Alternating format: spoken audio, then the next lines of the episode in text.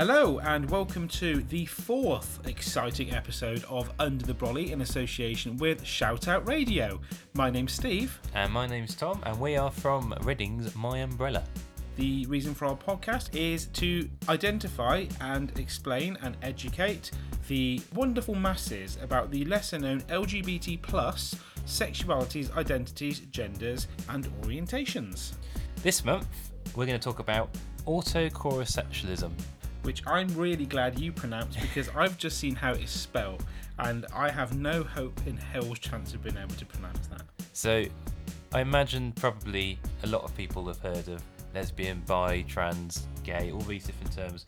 But this one is one of the more obscure ones that we've got in our little oracle of LGBT terms and identities, which is our My Umbrella Guide to LGBT plus. So we're going to explain a bit what it's actually about, and we're also going to describe to you what the flag looks like because obviously you can't see what it looks like. Uh, so Steve, how would you describe this flag? I'm so glad that you gave that to me as well because if you were going to get me to try and say it, I would be more concerned. So the flag itself, it's essentially a selection of horizontal lines. Uh, they go from top to bottom. They are alternating colours, and you have essentially in the middle of the flag pointing downwards a equilateral triangle. And in amongst these horizontal lines, you have essentially in amongst the triangle purple at the top, and then it goes into white, then it goes into grey, and then it goes into black at the bottom. Now, in contrast to the triangle, the remaining part of the flag on the outside goes from the top black, then into grey, then into white, and then into purple. So, essentially, the opposite to what the triangle is showing. So, for those of you that do spot this particular flag out and about, hopefully, my very, very ambiguous description of it will help you to identify it better. And if those colours sound familiar, it's because it's the same colours used in the asexuality flag, which is the, the purple, white, grey, and black. And the reason for that is because if you are autochorissexual, it is actually part of the asexual umbrella. So if you're an asexual person, you don't have any sexual desire or attraction to anyone else, although you may have romantic attraction or aesthetic attraction to other people. But the difference with autochorissexual people is that they do have uh, an arousal, however, that is not linked to the desire to act upon that arousal or the desire to enact it with anyone else. So, in our little book, would you like to read out what our description is? I think I will, yeah, because I'll be honest, I even I struggle to keep um, keep up with that. So the description that we have got for autochorissexualism. See, I'm getting out and not saying this.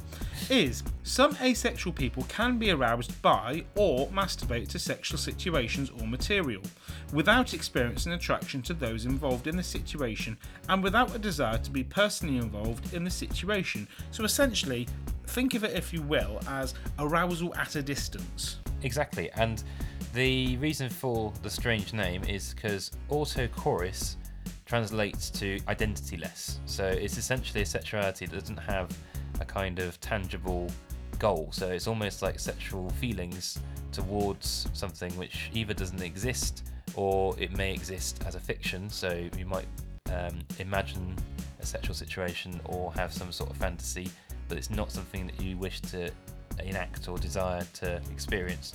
So this was uh, something that was coined by Anthony Bogaert, who's one of the leading asexuality researchers, and he came up with this paper, used this term, and it's been adopted by the asexual community because there's quite a few asexual people who do have certain feelings but don't act upon them. And for some of the community members, it felt like there wasn't a space for them because they felt that if they did have those feelings, then they can't be asexual, which of course is not the case. Rubbish. So, um, so some of the things that autochorissexuals may experience is that they may get aroused by sexual content but not actually want to engage in any sexual activities. They may also masturbate but are neutral or repulsed by the idea of having sex with another person.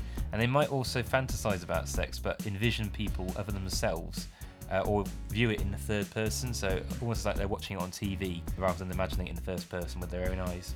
So just going back to that from a you know from the layman speaking, so does that basically mean that they would fantasize about them having sex, even though they haven't had sex, they don't know what having sex is? Potentially.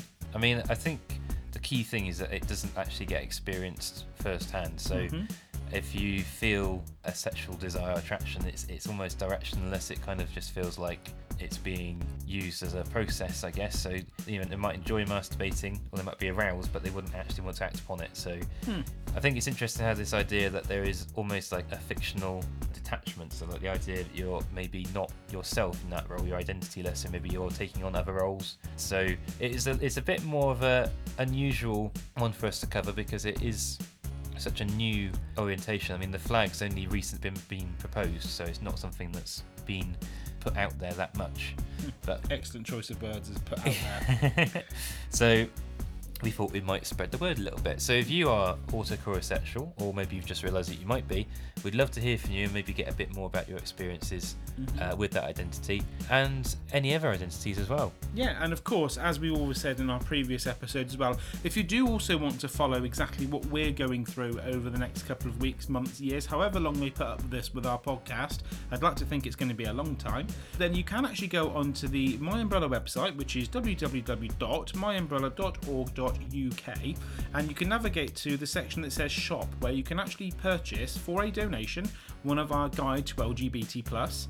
Um, that actually gives you a huge breakdown of all the various sexualities, orientations, genders, and identities that we will be speaking about for many, many more months to come. At the same time, you can also keep in touch with us by either going onto our website and clicking contact. You can also find us on Facebook, just search for My Umbrella.